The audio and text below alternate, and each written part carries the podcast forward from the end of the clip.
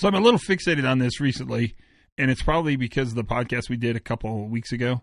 But this whole idea of every accident being preventable is really a battle that I've fought my entire career. And I think as as potentially positive as that message was intended to be, it's probably doubly negative in its impact to your organization.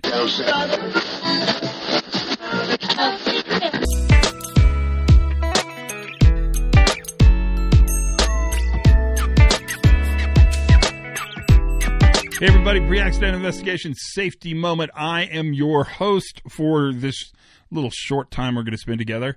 Um, my name's Todd, but my friends call me Todd. You can call me Todd, and everyone has the name, so we're good, right?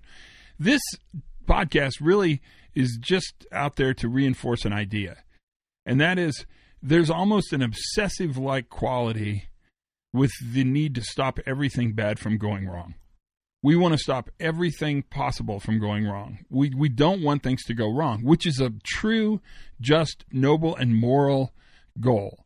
The problem is it sets our organizations up for the belief that there's such a thing as perfection. That there will be a perfect world, that if we just tried harder, uh, clearly we didn't try hard enough. If we tried harder, we'd be better. And this obsession with stopping everything from going wrong biases our thinking at every single level. But what it really does, the damage that I think is most poignant to me, is that it puts leaders into the position where they honestly think the event happened because we failed to prevent it.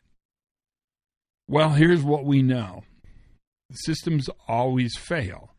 We talked about it, order to chaos. We've been on this. You've, we've had this conversation. And because systems always fail, failure's normal.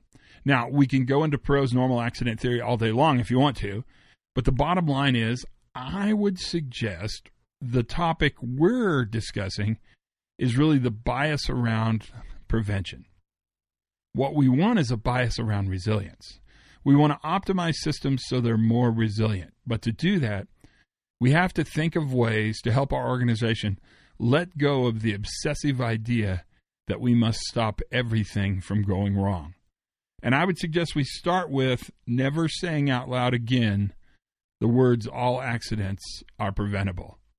It's just a crappy thing to say. It's mean, it, it, it's negative, and it's filled with guilt and blame. That's the pod. Enjoy yourselves. Learn something new every single day. Have as much fun as you possibly can. Be good to each other. And for goodness sakes, you guys, be safe.